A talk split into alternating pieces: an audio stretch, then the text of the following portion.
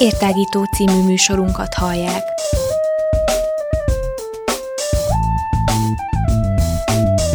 A RádioÉr online hosszán tágítjuk a tudás erejét.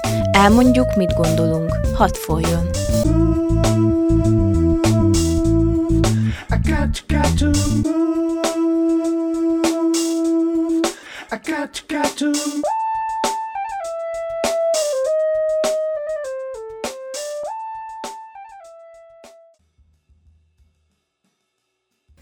Mindenkit nagy-nagy szeretettel köszöntök, a mikrofonnál Rupárcsics Judit Csilla, ez itt egy újabb értágító, és itt ül velem beígért vendégem, Kormányos László. Köszöntelek!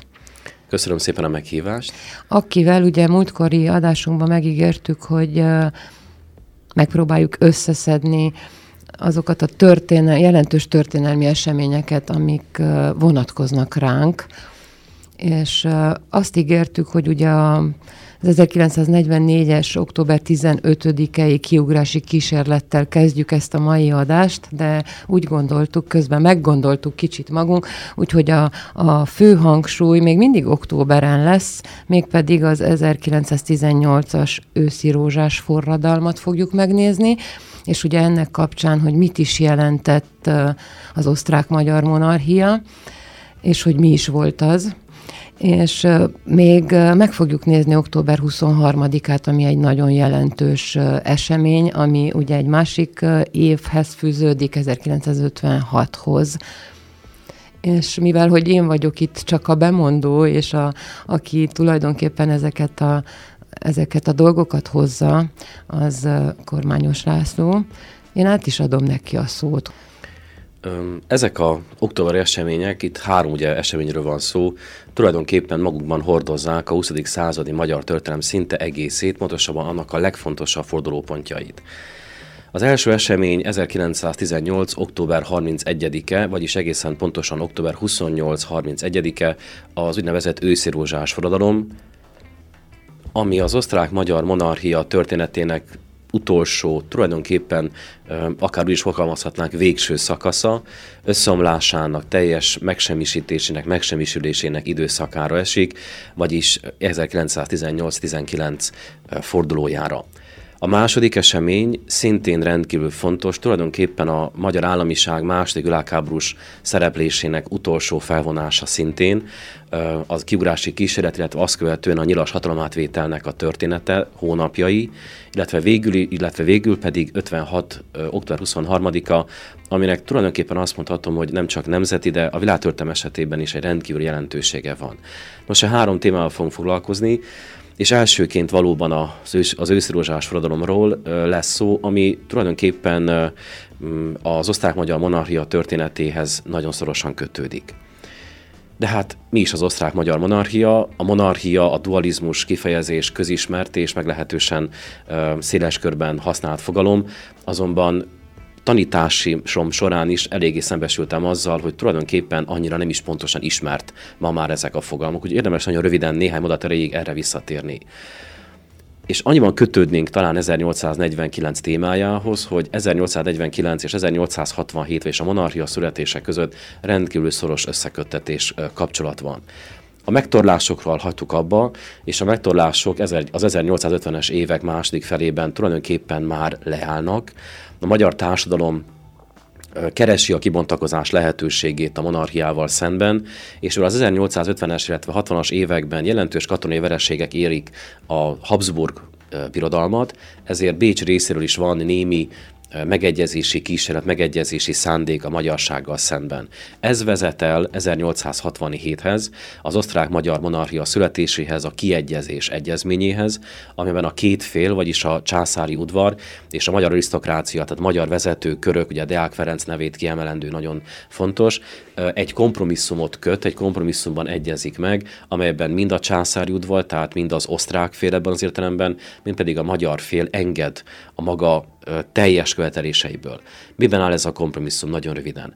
A magyar államiság lemondott ezernyolcszáznegyvennyolc legfontosabb célkitűzéséről, a teljes állami függetlenségről. Beilleszkedtünk a monarchiába olyan értelemben, hogy a magyar nemzetállam helyreállt, ismét működött, például Erdély egyesült ismét Magyarországgal, nemzeti kormányzat, nemzeti közigazgatás jött létre, tehát tulajdonképpen egy kettős államberendezkedés, egy, egy szoros együttműködés jött létre egy olyan állam esetében, amelynek két egyenrangú fele volt, az osztrák térfél és a magyar térfél. Ezért dualizmus. A király személye, Ferenc József személye, illetve néhány minisztérium köti össze e két országrészt, de amúgy gyakorlatilag teljesen önállóan működik. Ezért is hívjuk dualizmusnak, kettős államformának, kettős államberendezkedésnek. Ez osztrák-magyar monarchia ezernyolcszázhatvanhéttől már ebben a formában szerepel a nemzetközi kapcsolatokban, és alakítja ki a maga szövetségi rendszerét, ezen belül kötődik egyre jobban majd a kilencvenes évektől, ezernyolcszázkilencvenes évektől Németországhoz, és alkotja Németországgal együtt az úgynevezett központi hatalmakat, amelyek ezerkilencszáztizennégyben az egyik nagy katonai tömböt alkotják. Másik oldalon az Antant szövetsége, található Franciaország, Nagy-Britannia és Oroszország, és a két fél közötti nagyon sokrétű, és nyilván itt erre lehetőség nincs, és talán nem is tartozik szorosan ide, nagyon sokrétű ellentétei vezetnek el végül is a világháború kitöréséhez. Ennek a dátuma, illetve előidéző vagy ürügyél, ürügyül szolgáló események közismert Ferenc Ferdinánd osztrák-magyar trónörökös szarajevói gyil- meggyilkolása, ami után megkezdődött maga az úgynevezett első világháború, bár hozzá kell gyorsan tenni, hogy ennek nem volt sorszáma ugye eleinte, hiszen nagy háborúnak hívták, ki tudta, hogy lesz hát egy második is. A dualizmus akkor tulajdonképpen olyan volt, mint két autonóm ország, csak voltak hidak közöttük, amik összekapcsolták őket, és olyan hidak, amik reprezentatívak voltak a többi nemzettel szemben. Igen, viszont ezek nagyon kritikus hidak, ha szabad így fogalmazni, tehát külügyminisztérium, hadsereg, pénzügyminisztérium, tehát a gazdasági élet meghatározó, amit tulajdonképpen elvárás volt Bécs részéről, hogy ez birodalmi szinten működjön, de hozzá kell tenni, hogy ez nem osztrák volt, ez sem osztrák volt, hanem osztrák-magyar.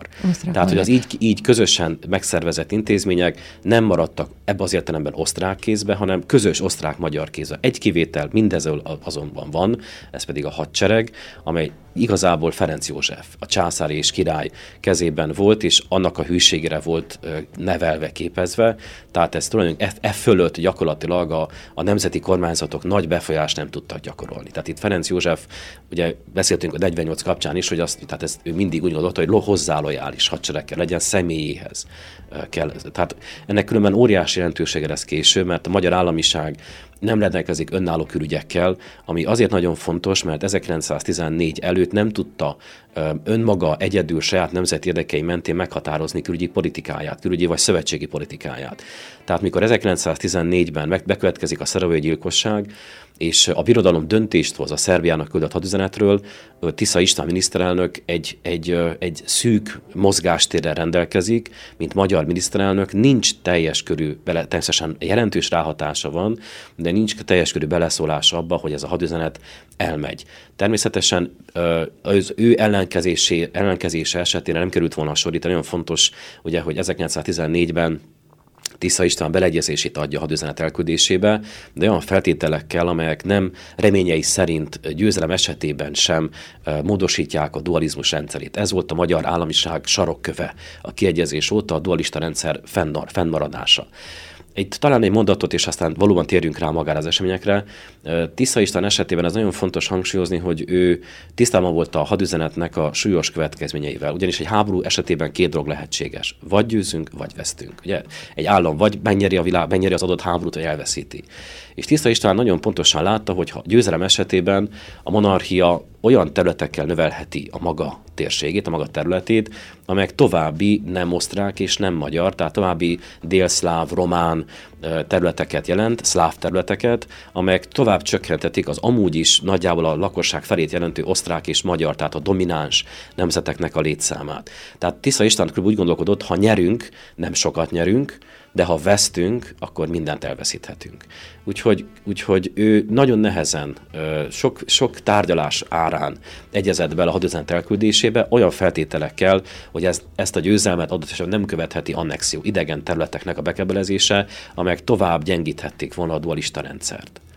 Ennek ellenére őt teszik alapvetően felelőssé a, háború összeomlá, a háborús vereségét és egy az összeomlásért. Mindig kell. Igen, igen, és ugye tudjuk jól, hogy tulajdonképpen ez az bizonyos ősztúrózsás forradalom, erről pár szót rögtön nyilván ejtünk. Alapvetően egy vértelen forradalom volt, tehát jelentősen különbözik negyvennyolc vagy ötvenhat eseményeitől. A, a, sokan úgy szoktak fogalmazni, hogy egyetlen egy áldozata van ennek a forradalom, maga Tisza István.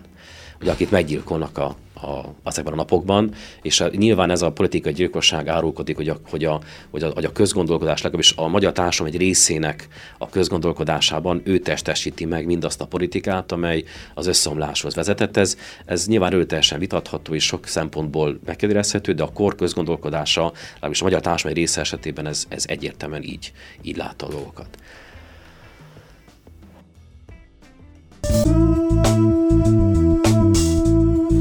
I got, got to move.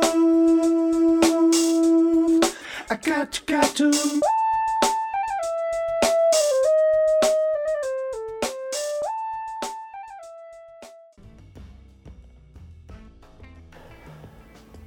Itt milyen az adás szünetében arról beszéltünk, hogy miért is őszi rózsás ez a forradalom, amiről, amit most egy kicsit uh, aprólékosabban szemügyre fogunk venni, és azért őszi rózsás, mert hogy uh, a katonák letépték a csapkarózsájukat, ami egy akkor, osztrák igen, igen. jelvény osztrák volt. Magyar.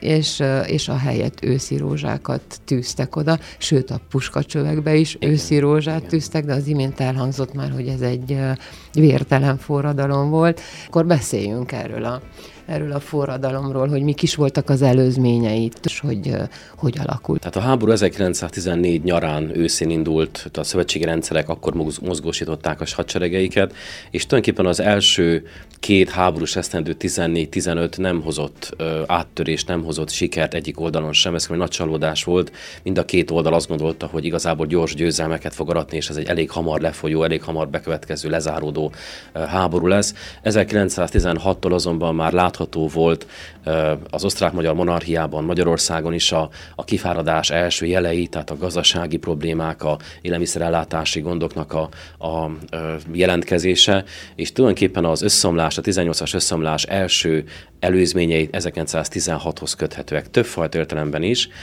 Például ebben az évben halt meg Ferenc József. Nagyon hosszú uralkodás után, tudjuk, hogy ezernyolcszáznegyvennyolc óta állt a Habsburg monarchia élén.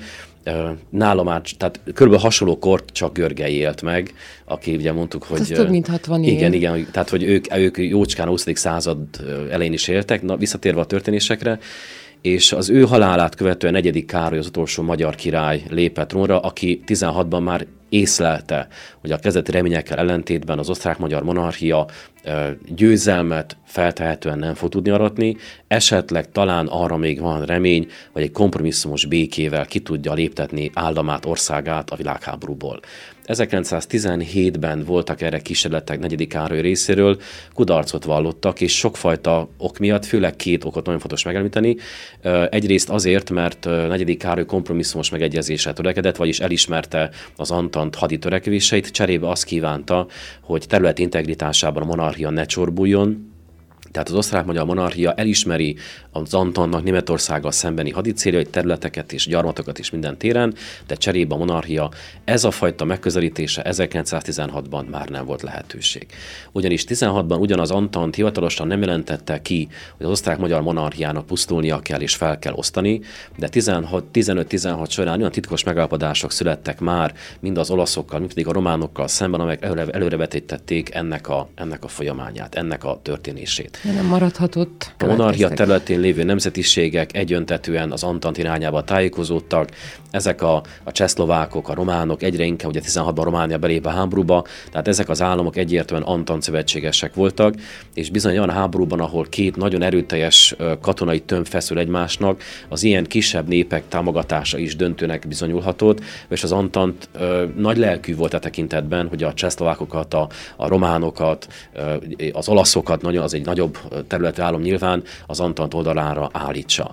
Vagyis ezek a megállapodások, amelyek részben osztrák, Olaszország irányába, részben magyar, Románia irányába tett területígéreteket tartalmazott, ezek ekkor lehetetlené tették. Már ráadásul Németország is, is ismeretekkel rendelkezett ezekkel a tárgyalásokról, úgyhogy nem, nem lehetett sikeres, és ez el is döntötte tizenhét során, hogy az osztrák-magyar monarchiának nincs más útja, mint Németország mellett a háborút végigcsinálni, annak abban a formában, amilyen kifutása ennek a történetnek, ennek az eseménynek lesz. És milyen szomorú volt, amikor már a végén látták, hogy győzni nem lehet, és akkor valószínű, hogy ennek elég súlyos következményei lesznek, mint ahogy voltak is. A következményeket viszont nem ismertük fel, vagy nem, nem ismerte fel a magyar közvélemény. Itt nagyon sok illúzió, nagyon sok remény uh, volt. Ennek egyik alapvető oka Wilson amerikai elnök úgynevezett tizennégy pontja, hogy az Egyesült Államokról tudni kell, ezerkilencszáztizenhétig nem vesz részt a világháborúban.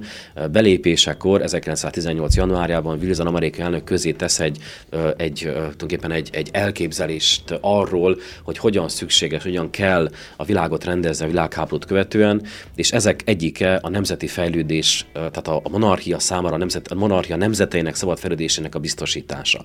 Tehát a magyarság is, tehát a magyar politikai körök egy része abból indult ki, hogyha a nyugat által kívánt elvárásoknak megfelelünk, tehát lehetővé tesszük nemzetiségeink számára a szabad fejlődést, akkor ilyen értelemben az állam egyben tartható. Maga Wilson sem beszélt arról, hogy az osztrák-magyar monarchiát fel kell bontani.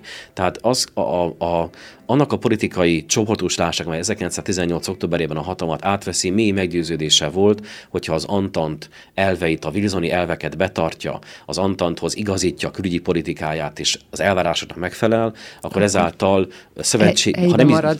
Igen, szövetségesnek nem, mert ez túlzás, de mindenképpen ö, megértést, vagy, vagy bizonyos fokú támogatást tud elnyerni az Antant részéről. Na most ennek a körnek volt vezető figurája, vezető személyisége Károly Mihály, aki már ezerkilencszáztizenhétben különvált, kiváltak, és létrehozta a saját politikai csoportosulását, amely kifejezetten már a, a, a, a kompromisszumos, de a magyar államiság területét nem csorbító béke irányában mozdult. Tehát nagyjából megegyező elképzelésekkel rendelkezett, mint negyedik Károly király. De ezek, ezek a kérdések igazából akkor váltak jelentőssé, mikor az összeomlás bekövetkezett ezerkilencszáztizennyolc októbere során. Itt a hadi helyzet dönt el mindent. Tehát nyugaton a németek viszonylóban vannak, a német államiság, a német hadigépezet négy év háború után nem úgy működik, ahogy az addig történt. A Balkán irányából megkezdődött az Antant haderő északi előrenyomulása, tehát világos volt, hogy minden, mind a nyugati fronton a németek, mind a balkáni fronton az osztrák-magyar monarchia, illetve az olasz fronton az osztrák-magyar monarchia katonai vereséggel néz szembe. Ennek az elismerése volt október huszonkilencedikén a monarchiának a fegyverszüneti kérés, fegyverszüneti javaslata Olaszország irányába, amit tulajdonképpen nyilvánvaló volt a katonai vereség beismerését jelentette.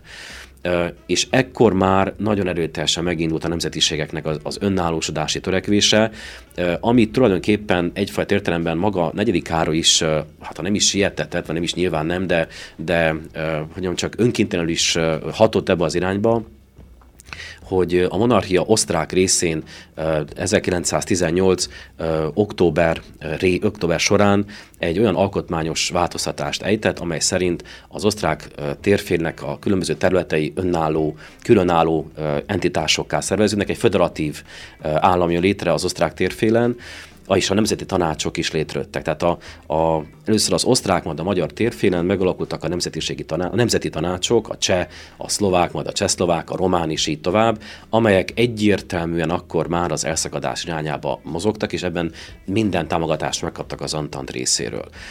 Ehhez a nemzeti tanácsi ö, folyamathoz csatlakoztak a magyarok is, abban az értelemben, hogy ezerkilencszáztizennyolc Ö, októberében megalakult a Magyar Nemzeti Tanács, Károly Mihály. október huszonnegyedikén, ha jól, így van, jól így van, látom. Igen, igen, a Nemzeti Tanács, és a Károly Mihály vezetésével, és itt már határozottan az volt a követelés, hogy Károly Mihály a miniszterelnöki pozíció megszerzésével ezt a programot, amely Antant barát, a nemzetiségekkel megegyezéskereső, de az állam integritását mindenképpen megtartani akaró, tehát ezt a programot akarták, akart megvalósítani.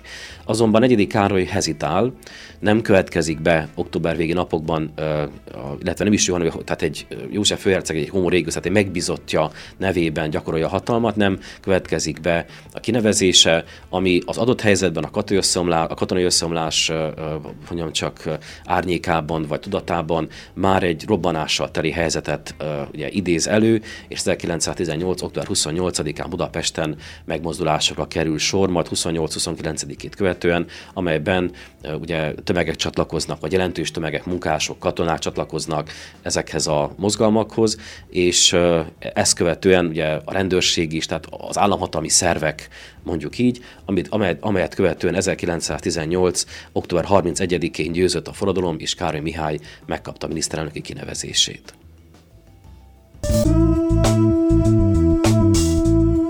I got, got to move. I got, got to move.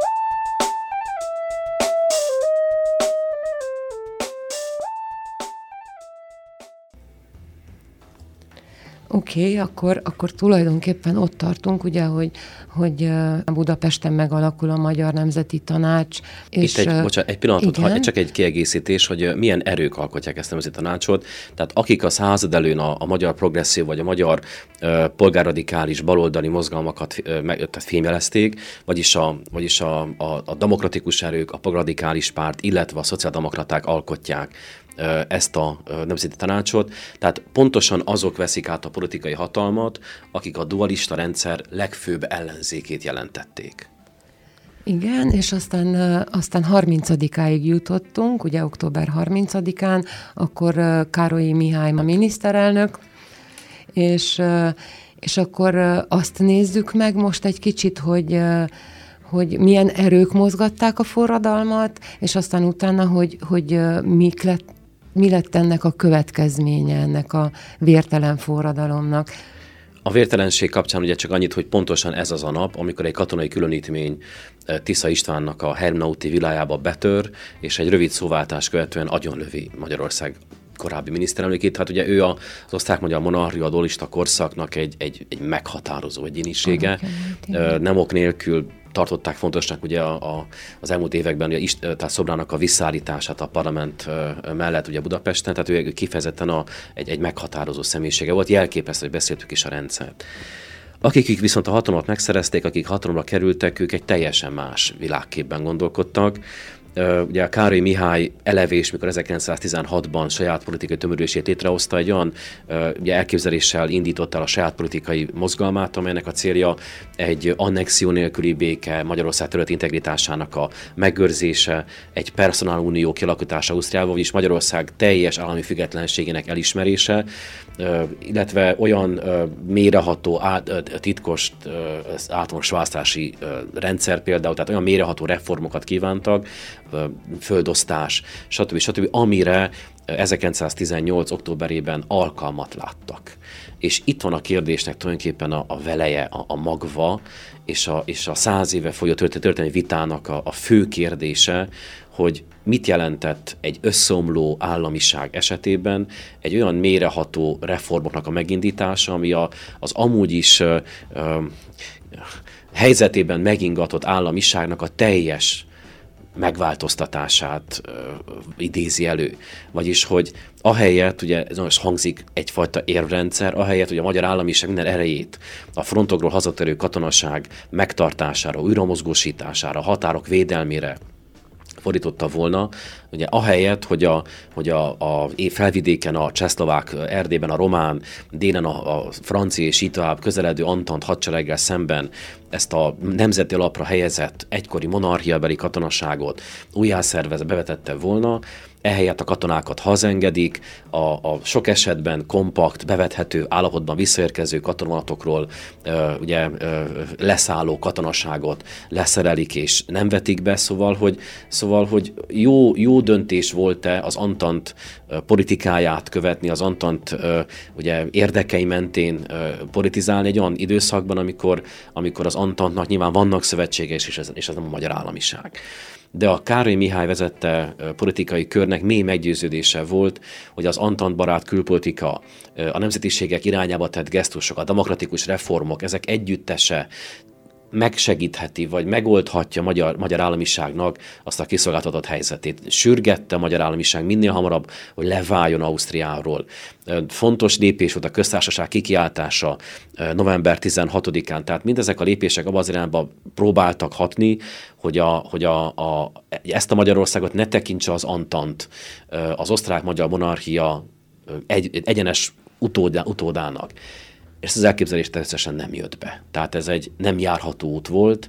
Az Antant milyen elkötelezett volt a, a szövetségi rendszerén belül található ö, nemzetekkel szemben, mint a csehszlovákok, románok, ugye mindig szoktunk emlegetni. És ugye szó esett már azokról a ezerkilencszáztizenhatos titkos megállapodásokról, titkos megállapodásokról ö, amiket ö, valószínű, hogy betartottak. Amelyekkel elkötelezte magát ugye Románia az Antant mellett, az Antant pedig Románia irányában természetesen. Például, és hogyha a jelenlegi magyar-román határ nem is pont azon a vonalon fekszik, ahol a tizenhatos megállapodás rögzítette, ami nagyjából szoktam néha el, a gyerekeknek mondani, hogy mikor átmenek Debrecen-Bánkon, akkor mindig üssön eszükben nagyjából a határ ott lenne Debrecen-Bánk környékén, tehát hogy alig néhány kilométerre Debrecentől, Debrecent meghagyta volna ez a megállapodás Magyarország területén, de minden egyéb területet a Tisza-Maros összefolyásától indulva egy nagy észak-kelet irányba húzódó egyenes vonaltól keletre lévő területet, tehát Mátészalka, Gyula, Békéscsaba is lehetne sorolni.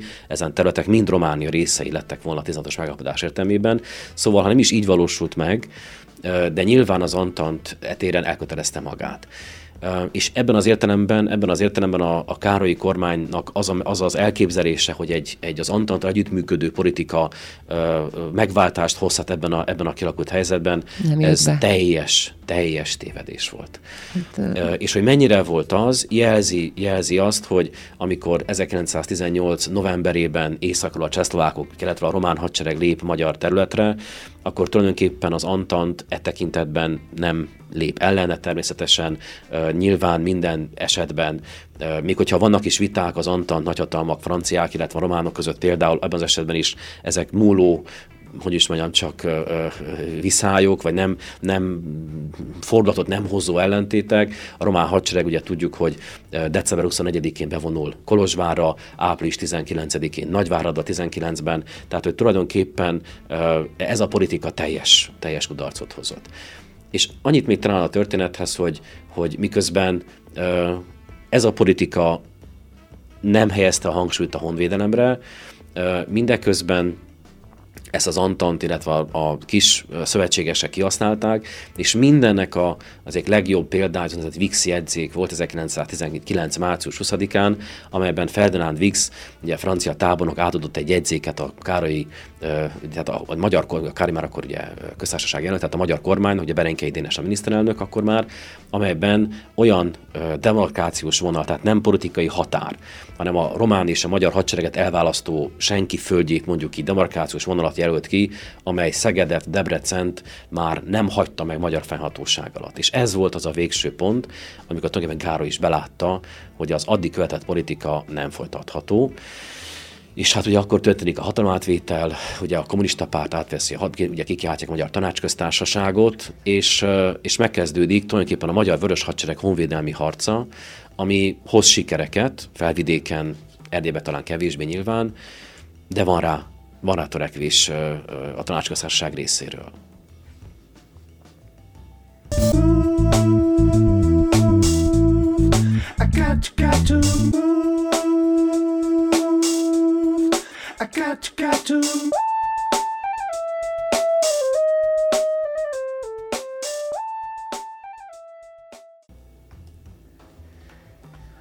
Hát igen, kedves hallgatók, ez a történelem, amit magunk mögött tudunk, és uh, ugye nem egyszerű dolgok ezek, és az sem egyszerű, hogy ki milyen szemmel nézi ezeket az eseményeket, és nagyon érdekes uh, azt megnézni, hogy, uh, hogy mindezek a történések, ugye hirtelen uh, minden megváltozik, az egész világ megváltozik tulajdonképpen körülöttünk, ha mondjuk magam most oda képzelem abba a helyzetbe, hogy én ott élek, és akkor hirtelen egyik napról a másikra, ugye katona voltam, hazazavartak, akkor most ö, törődhetek a gazdaságommal esetleg, vagy a családommal, és aztán jönnek a hadseregek is nyomulnak be az országba, amiben élek, és, és ugye meghatározzák azt is felsőbb erők, szövetségek, hogy, hogy meddig tart az az ország, amit magaménak tudtam eddig.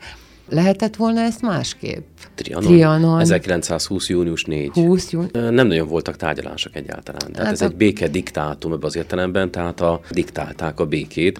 Természetesen szoktuk a békeszerződés fogalmát használni, hiszen ez egy szerződés ebben az értelemben, két fél írja alá, a vesztes és a győztes, tehát az antant hatalmak és Magyarország, mint vesztes ország. Ebben az értelemben szerződés, de a benne foglaltak nem tárgyalás eredményei, hanem gyakorlatilag a, a vesztes fél, esetünkben a magyar államiságnak, vagy a magyar királyság, ugye Drasi Lázár és Benárd Ágostonnak két személy aláírta, ők azt hiszem két külügyi államtitkár volt, ha jól emlékszem, ugyanis nem találtak olyan magasrangú hivatalokat, aki vállalta volna az aláírását, mert pontosan tudta, hogy ez a karrierének vége. Tehát akinek a neve azon a békeszerződésen szerepel, az, annak a, a, az sem miniszter, sem miniszterelnök, se semmi nem lehet. Pedig voltak ott a, olyan személyek, hogyne, akik tehát, próbáltak. Hogyne, Aponyi Albert híres beszédét, ugye sokszor, sokszor szoktuk emlegetni, hiszen egy tökéletes franciassággal és irodalmi magaslatokra hágó nyelve, nyelvi fordulatokkal adta elő a magyar államiság érveit. Egy olyan milyen szerződés, érdekes, meg is tapsolták, és igen, egy olyan meg... szerződés, ami gyakorlatilag, gyakorlatilag már meg, megváltozhatatlan volt. Tehát ami, aminek, aminek már esélye nem volt. Bár egy olyan hatás kivált, úgynevezett Millerand-féle kísérő levél, aminek az a lényeg, hogy adott esetben a francia államiság nem zárkózik el, majd valamikor nem volt ennek gyakorlati haszna, de végig is hatást váltott ki, de gyakorlati haszna nem tudta megváltoztatni. Ami a kérdést illeti, nagyon összetett kérdés, mert az kétségtelenül igaz, hogy a végső békeszerződésben foglalt határok, azok nagyjából megegyeznek azokkal a határokkal, még ha nem is pontosan, ugye, mint beszéltünk erről, amelyeket a titkos megállapodások tartalmaztak. Ebben az értelemben mondhatnánk azt, hogy nincs hatása, vagy nem volt hatása a Magyarországon zajló eseményeknek a végső határok kijelölésekor. De ez talán még sincs ennyire így. Törökországot szoktuk példaként felhozni, ugye a, a Szevrő béke, amelyet a törököknek írtak elő az antaltatnak, ugye az osztrák-magyar monarchiát külön kezelték, Ausztria, Magyarország, Németország, valamint Törökország, illetve Bulgária voltak a vesztes hatalmak, és a bulgárok nem írták alá, mert a Bulgáriának a, a dél, tehát a keleti, délkeleti részének egy jelentékeny területét, ami ma része Törökországnak, azt elcsatolták, és a, bulg- és a, a törökök fegyveresen akadályozták meg a, az antant behatolását török területre, úgyhogy a végsőnezett lozáni béke az végső soron jelent, tehát mondjam, nagyobb területi engedményeket tett Törökország irányába, mint azt az eredeti Szevrő béke tette volna. De Törökország helyzete más, másként helyezkedik el, mások voltak. Magyarországot minden irányból ö, gyakorlatilag megszálló seregek ö, vették, vették körbe, körül, igen. Így van. Tehát azt mondhatjuk, Még, de, de mégis, mégis sem én, sem, sem az elmúlt száz év történetírása nem tud ettől, a, ettől a, ugye olyan nagy a, olyan nagy a veszteség, olyan, olyan ö, hogyan, ma már megszoktuk jelen, jelen állapotunkat, de, de a, a kortársak szemében is még nagyon sokáig olyan, olyan felfoghatatlan volt e területi átalakulás, hogy nem tudtak szabadulni annak a gondolatától, hogy, hogy ha ezt ö, katonai értelemben ügyesebben ö, oldjuk meg, ha, ha a, a politikai ideológiát nem, nem tesszük ö, minden elé, ha a nemzeti érdekeket valamilyen értelemben, valamilyen módon másként értelmezzük, mint tette azt a Károlyi kormány, akkor vajon ilyen, ugyanilyen állapotok lennének-e? Erre, ne, erre nem lehet hát nem válaszolni. Lehet, szerintem nem lehet válaszolni. Ezzel nem lehet totózni. Nem lehet erre válaszolni. Ha nem úgy cselekszik a Károlyi kormány, ahogy cselekszik, akkor nyilván a, a, az elképzelésének a lényegét tagadja meg, már pedig ezért került hatalomra. Ugye ez, ez, a, ez a tömegakarat és ez a, ez a, ez a politikai ideológia, ez az elképzelés helyeződött a hatalomba. Úgyhogy erre nincs jó válasz, a kérdés marad, vagy a latol, vagy a, vagy a, vagy a, hogyan csak a filozofálgatás erről a kérdésről maradhat, de összességében azt tudom, azt gondolom és azt tudom mondani, hogy, hogy ezerkilencszáztizennyolcra minden eldőlt. Tehát valahogy az az igazság, hogy bármi történt Magyarország belpolitikai történéseiben, gyorsíthatta vagy lassíthatta a végkifejletet, de megváltoztatni azt nem tudta.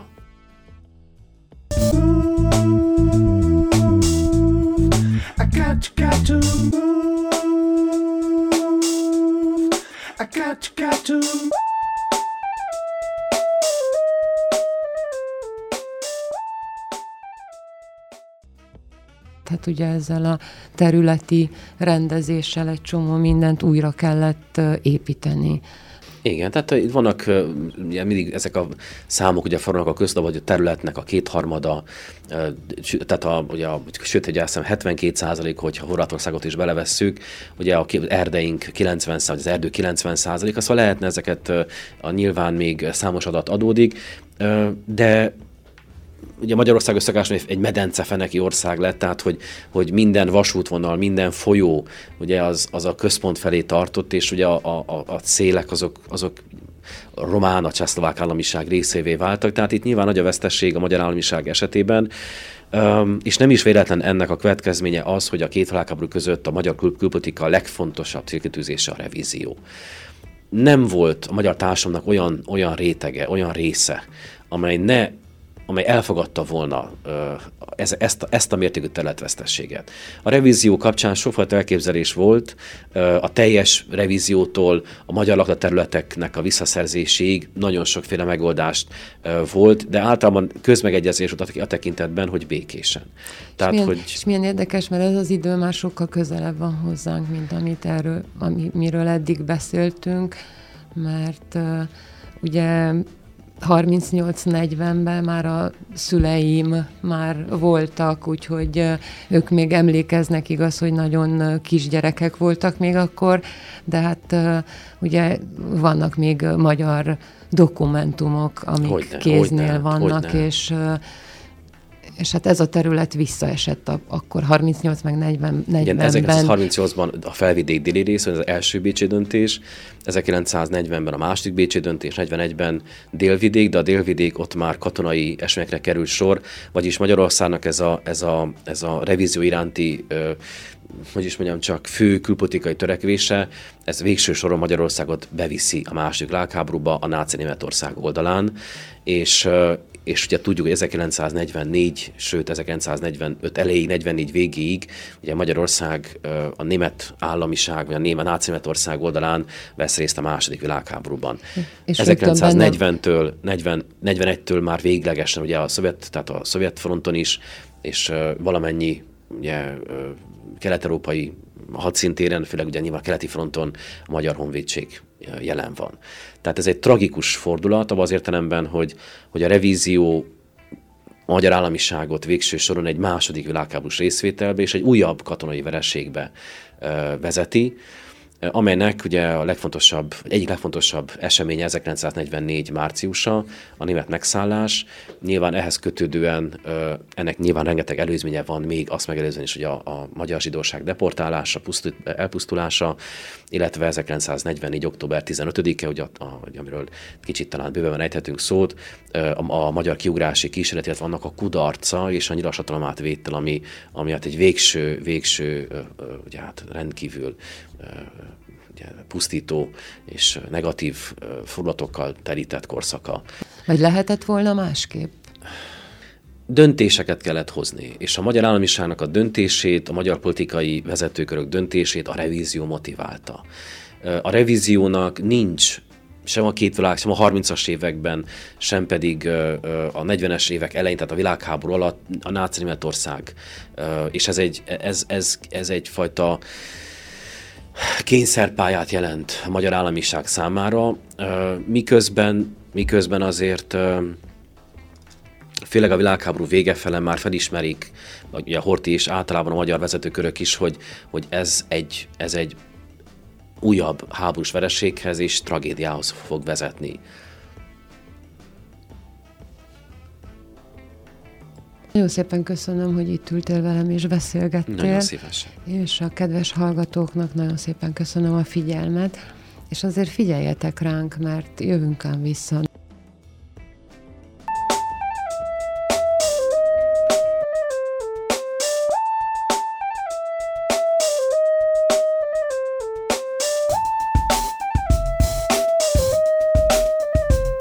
Értágító című műsorunkat hallják.